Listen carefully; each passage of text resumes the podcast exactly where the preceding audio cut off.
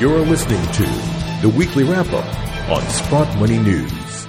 Happy Friday from Sprott Money News at sprottmoney.com. It is Friday, August the 14th, 2020.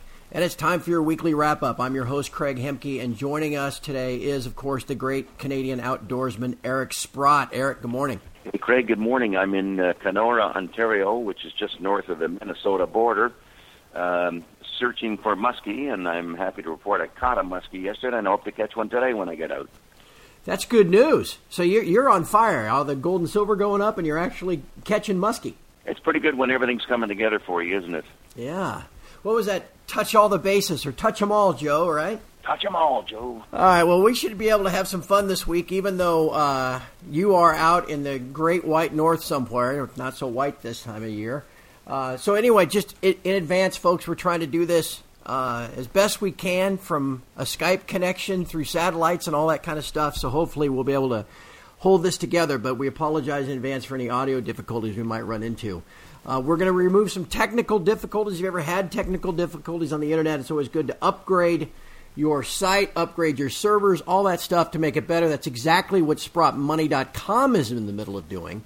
Uh, we are working to make the site faster, easier to use with a brand new website that'll be launching in about 10 days, it looks like, a week from Monday, August 24th. We've heard our requests from our customers. We've made lots of changes to launch this new, easy to use and navigate website.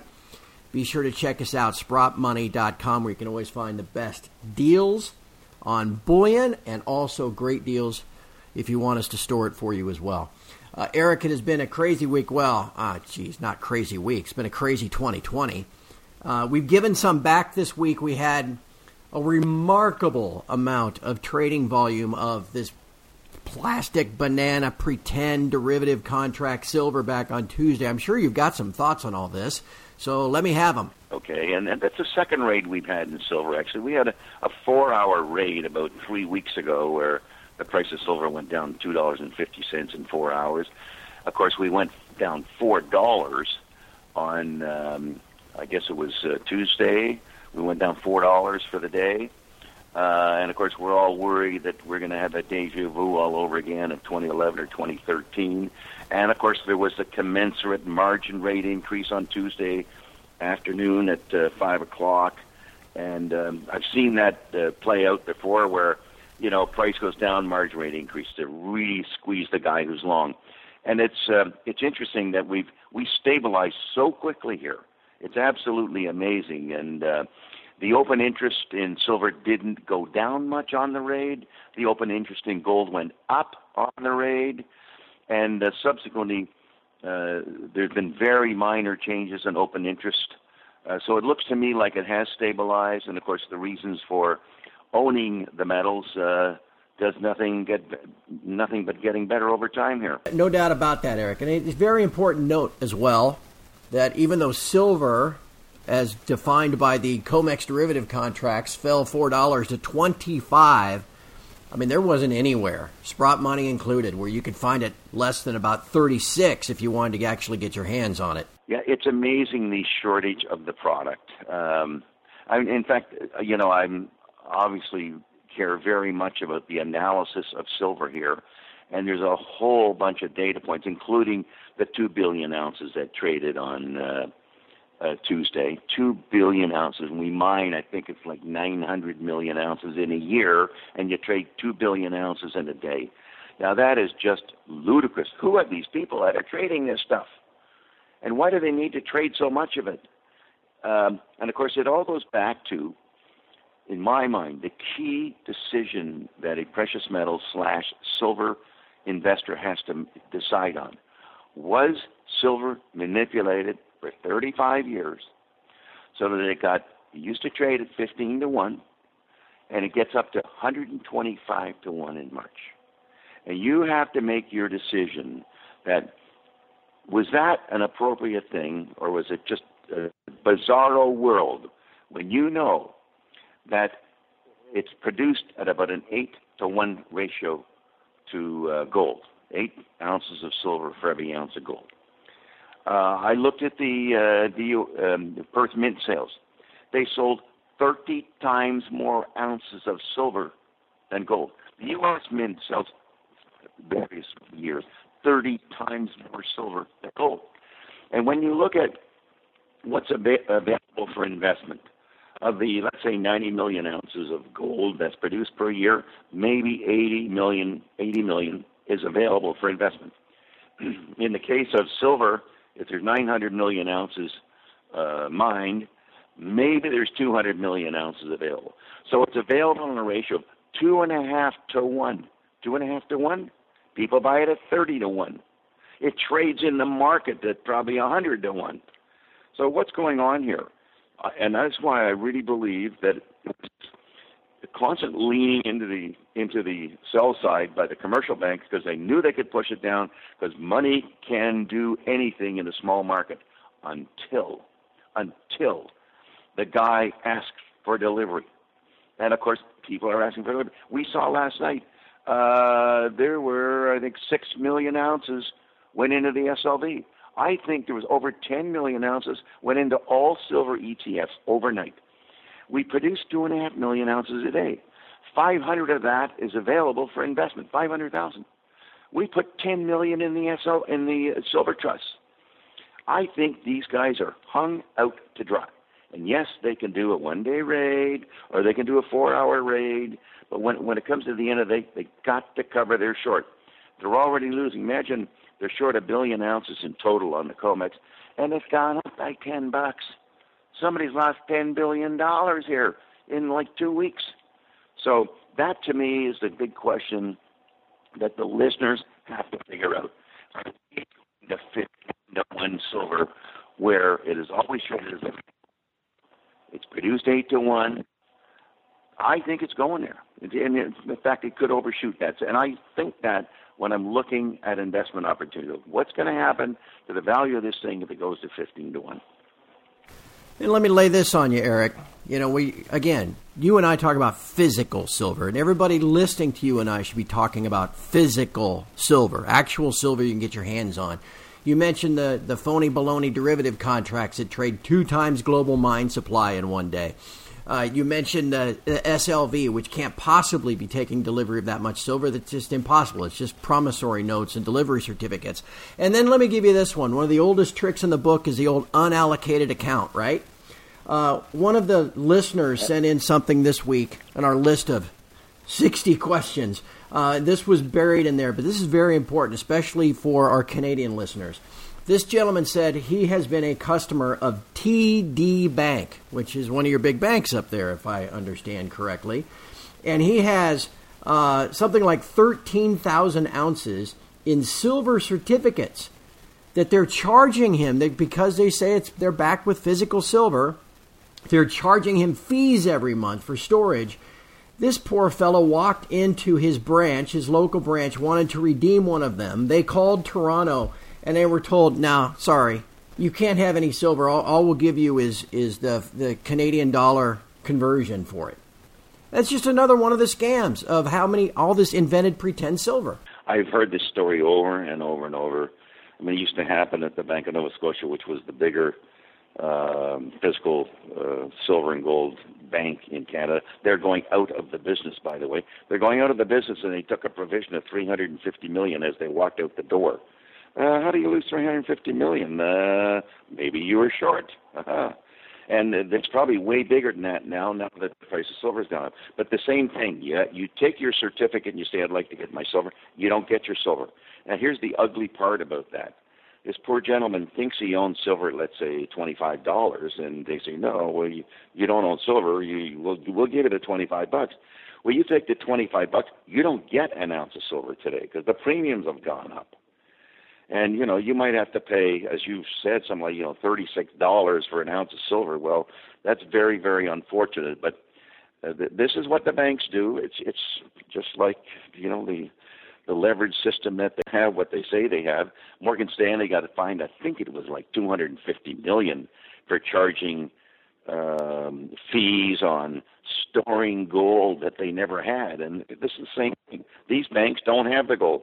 They just take your money and work with it. They never did buy the, the gold or silver. So that's again the whole unallocated bizarro world that we're in. And please make sure you have it and can get access to it. No doubt about it. And Eric, while we're on this subject, before we start getting to some of the companies, uh, just uh, to double back to what you've been talking about for a couple of weeks, the changes to the commitment of traders report here in the U.S., how it appears that the banks are not, uh, are, let's put it this way, they are reticent to add to their short positions here. Uh, in fact, one of the fo- reports I follow once a month comes out as the bank participation report, which is a summary of all the bank positions, not by bank, but uh, just kind of put them all together. The total net short position of the global banks, the U.S. and non-U.S. banks, now the smallest it has been since May of last year, before this breakout rally even began. Sure would seem to me that they are reluctant uh, to get in front of this, like they know they have a problem. There's no doubt about it. Uh, the the one week that uh, is the most striking was two weeks ago when they actually bought back some shorts at losses, and that's the most important at losses. These guys never lost in silver, and to think that the price of silver has gone up ten dollars an ounce, let's say from eighteen to twenty-eight, and they didn't short it, that's their game, man. Their game was to short it and then whack it right back down again.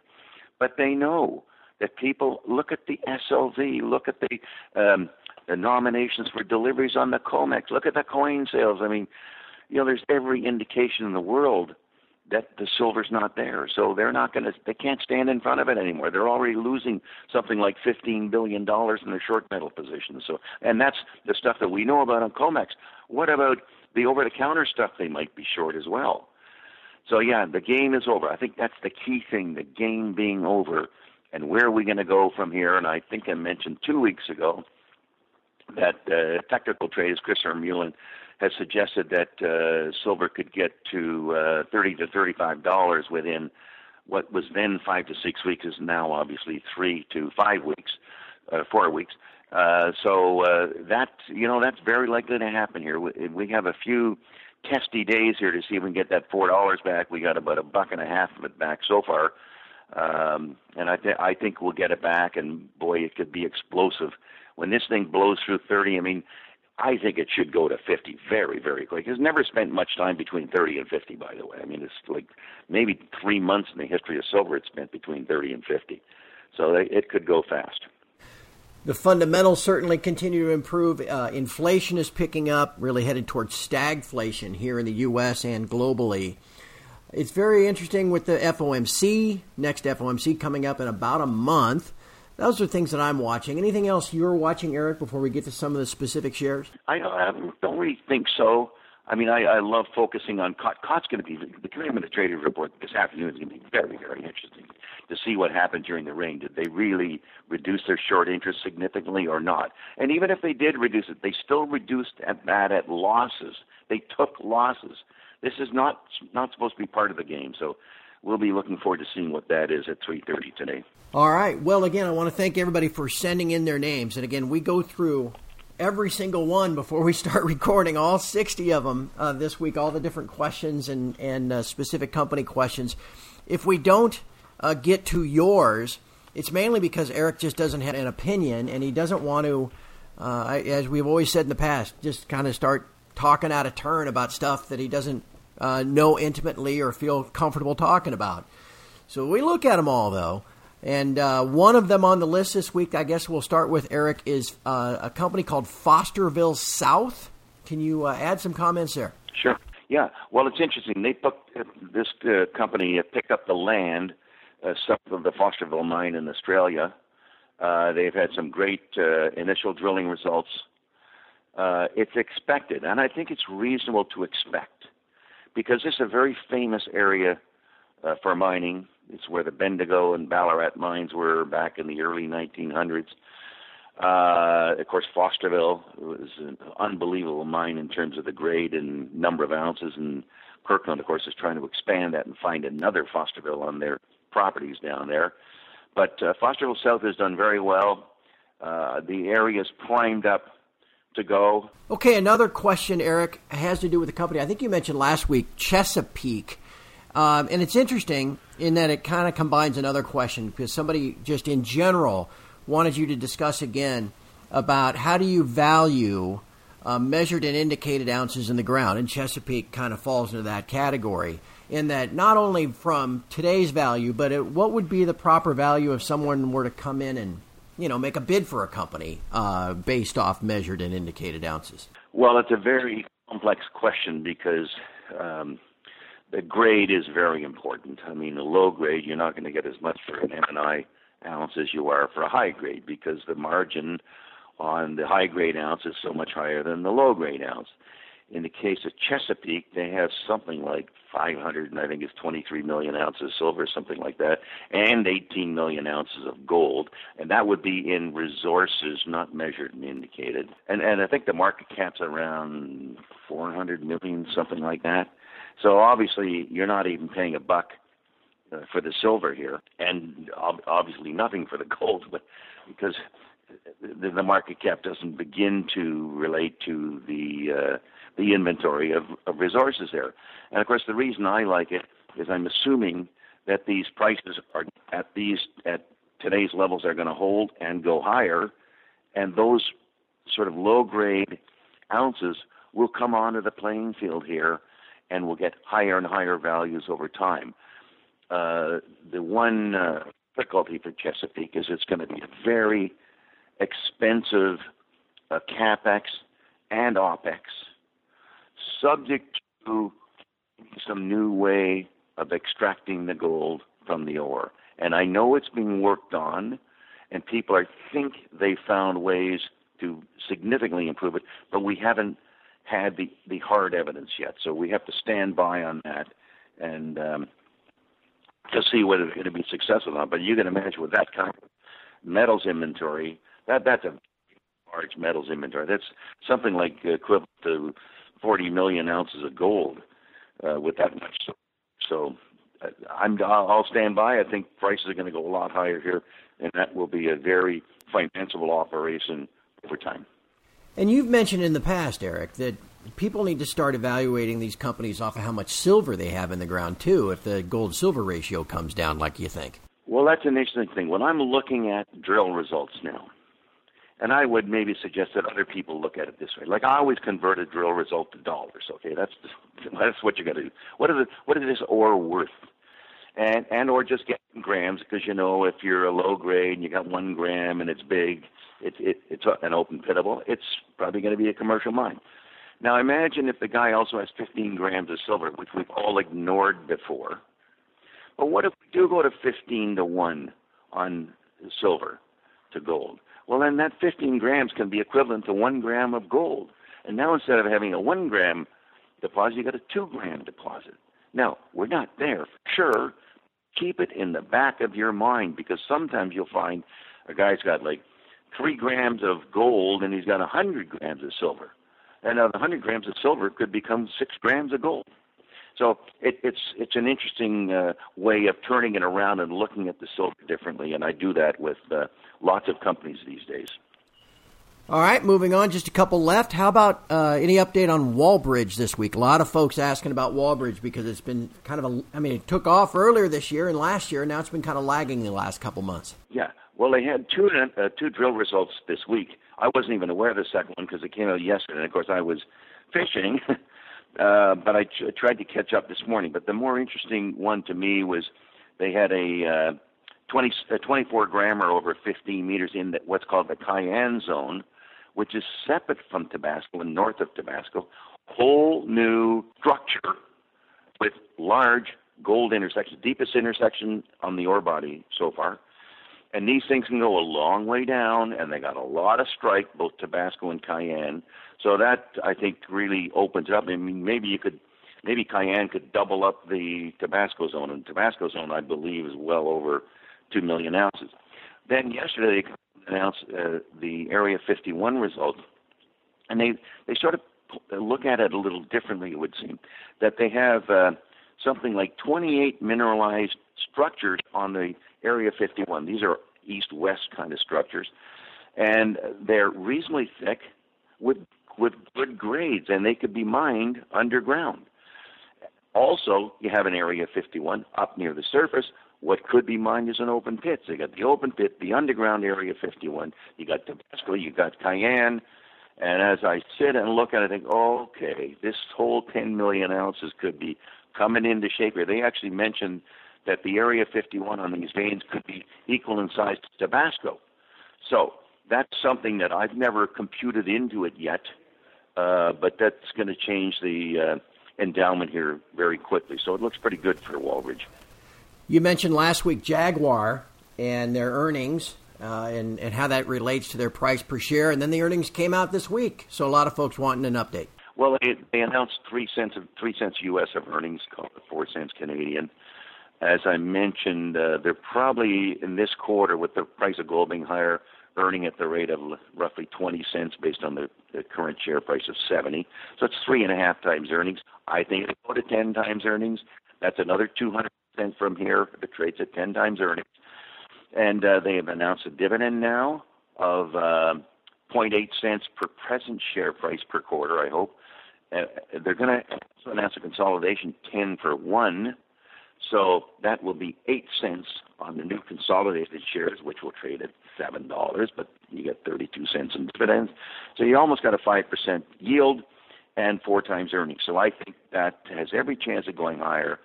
I spent a little time talking with management this week. Uh, they are going to do some serious exploration on their very, very large property in Brazil. And between known bodies and other places where they think there could be significant world class endowment, I think there could be a lot of excitement coming out of JAG as we go through these next 12 months. When's that reverse split, Eric? Because I know I'm going to get people on my site and we're going to get emails saying, oh my God, it's at seven. well, reverse splits, look at, if you got the goods going for you, you don't have to worry about a reverse split. I've always said that. Okay. So, and I, I'm not, I can't tell you the date because it's subject to regulatory approval, but I think they mentioned something like uh, maybe August, something like that. I don't know if that's official yet or not, but sometime later this month. And don't don't worry about the consolidation. Believe me, I don't think this stock's going down because of consolidation. We'll be okay. All right, just one more, and then you got to go get a line in the water. Uh, Silvercrest, what do you know about that one this week? Well, you know, there was a very, very interesting drill result here. they, they had, they have a new vein. I'm not even remembering the name of it, uh, uh, but they had a 1.7 meter intersection with, get this, 635 grams of gold and 26,000 grams of silver, which worked out to 74,000 grams of silver per ton equivalent, which is almost 2,500 ounces of silver, which is worth $65,000 per ton. I mean, a, a good gold mine uh, would have about $400, like 0.2 of an ounce or six grams and uh, th- this is uh, is 65. Imagine the margin on this. I mean, if that ore was worth 65,000, the profit might be $64,500 right. just to to get back to grade here, okay? So I think it's a very major discovery. They suggest that the strike of this might be as much as two kilometers. The depth is meters the average width is 0.8. When I do my little calculation, oh, gee, then maybe they could come up with 100 million ounces here, uh, and if they could move the whole thing up and maintain those grades. And of course, those would be incredibly profitable ounces, like so incredible, so worth so much more than one gram material. Okay, this is where the difference in valuing ounces goes. So this could be a very significant addition to uh, to what they have already, and I think it could be early in the mining cycle. And the mining cycle, I think, starts hopefully towards the end of next year. So you start mining things like that, man, you're going to come up with a gigantic earnings number. So it, it looks pretty exciting. I like it. All right, well, obviously, Eric's excited about silver. I think he figured that out over the last couple of weeks. And, and to that end, our monthly Ask the Expert segment is going to be recorded next week. And the guest uh, we decided to bring in was David Morgan, a man who's devoted his entire life to silver. So if you have any silver specific questions, this is your time to ask them of David Morgan. Send them to us at the email address submissions, just that word, submissions, at sprottmoney.com, and we'll try to work those in for David uh, when he and I record that thing next Wednesday. Eric, you got one muskie yesterday. Uh, if we're going to go along with the progression, you should catch two today. well, I'll give it my best. You know that. And as I sit here, I see that uh, gold is rallying now. They came out with some retail sales numbers, which the headline in Kitco: retail sales disappoint, gold knocked down. Excuse me. Gold's supposed to go up when retail sales disappoint. Okay, they they can't even figure it out. Now, so anyway, it was down nine bucks at one time. Now it's up two bucks here. Hopefully, silver will turn around and go uh, red for us here today. That would be very very exciting. Cotton report this afternoon. Lots to talk about next week. I'll look forward to it. I will look forward to it as well, my friend. I can't wait to hear the rest of your fisherman stories about the ones that got away, too. Uh, we'll get back together next Friday, but for now and then, just go see if you can catch some. I'll do. I'll, I'll be a couple today. You know, I think you're on the mark there. Well, you might be able to catch maybe a cold beer by later this afternoon, too, perhaps. Absolutely. Absolutely. Me too, my friend. All right. Well, thank you, everybody, for listening. Please be sure to stop by sprottmoney.com uh, and acquire some physical silver. And then we'll get back together next Friday. Everybody, have a great weekend, and uh, we'll talk to you again next week.